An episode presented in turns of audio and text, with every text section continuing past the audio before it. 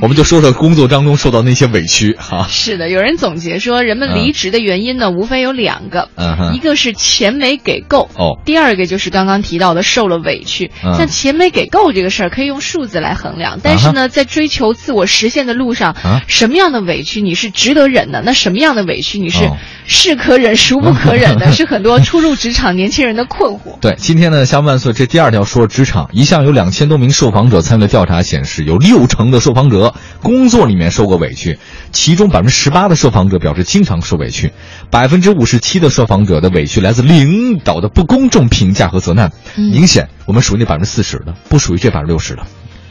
就是你没受过委屈是吗？嗯、谁会给我委屈呢？都是你给别人。哎，我真的刚刚因为有微信平台上有人问嘛，说啊你们俩先说说自己的委屈，我还在脑子当中快速搜索了一下，我我还真没什么委屈。我也是，我觉得我们俩活得特别好。那你哭什么？我真的，我含着泪水说，我们 我们一点委屈都没有，不，我们特别幸福。真的好像你姓什么？我姓福。啊真的好像没有什么特别嗯值得记得或者那种委屈。对，因为我们曾经受过，曾经的遭遇，这点委屈在我们生活，在我们的生命当中不算什么。据说有百分之五十五的受访者说啊，说他受了委屈之后啊是选择隐忍。哦所以我们特别想问问啊，嗯正在听节目的朋友，你还记得你曾经在工作当中受到什么委屈是你最不能忍受，但是你却活生生的把它给咽下去了？当然也不仅仅是工作了，生活中也可以，都没关系嘛。生活中啊生活中肯定也有。那可能就是昨天我说到的弄孩子上学那个事儿，对我来说，因为我能记得，可能就是一个委屈了吧，对吧？你对说我我有什么事儿值得犯得着？我自己工作或者生活的事儿，我从来不求人。但是你说有本事别求我以后。那那这不叫求，这这这不用求就能得到的。反正你威胁我。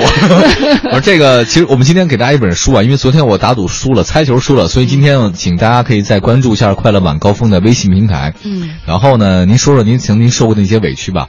我拿出我的一本书送给大家，我写了好久才写完的。抚平创伤，抚平您的内心的委屈创伤，也许是杯水车薪，但是能让您开心一下吧。嗯。嗯、还有再下一个说健康吗？还是在说委屈的事儿？哎，我看到一个数字特别好玩，那委屈的是要辞职那事儿是吗？不是不是，他是说有百分之五点四的受访者说，啊，三十五点四的受访者说，嗯，他说如果我受了委屈，我现在忍着，但是我以后 找机会，我怎么着还得给找不回来。干一票是吧？干一票，干一票，我就想过。只有不到百分之十的人会说受了委屈，嗯他直接辞职不干的。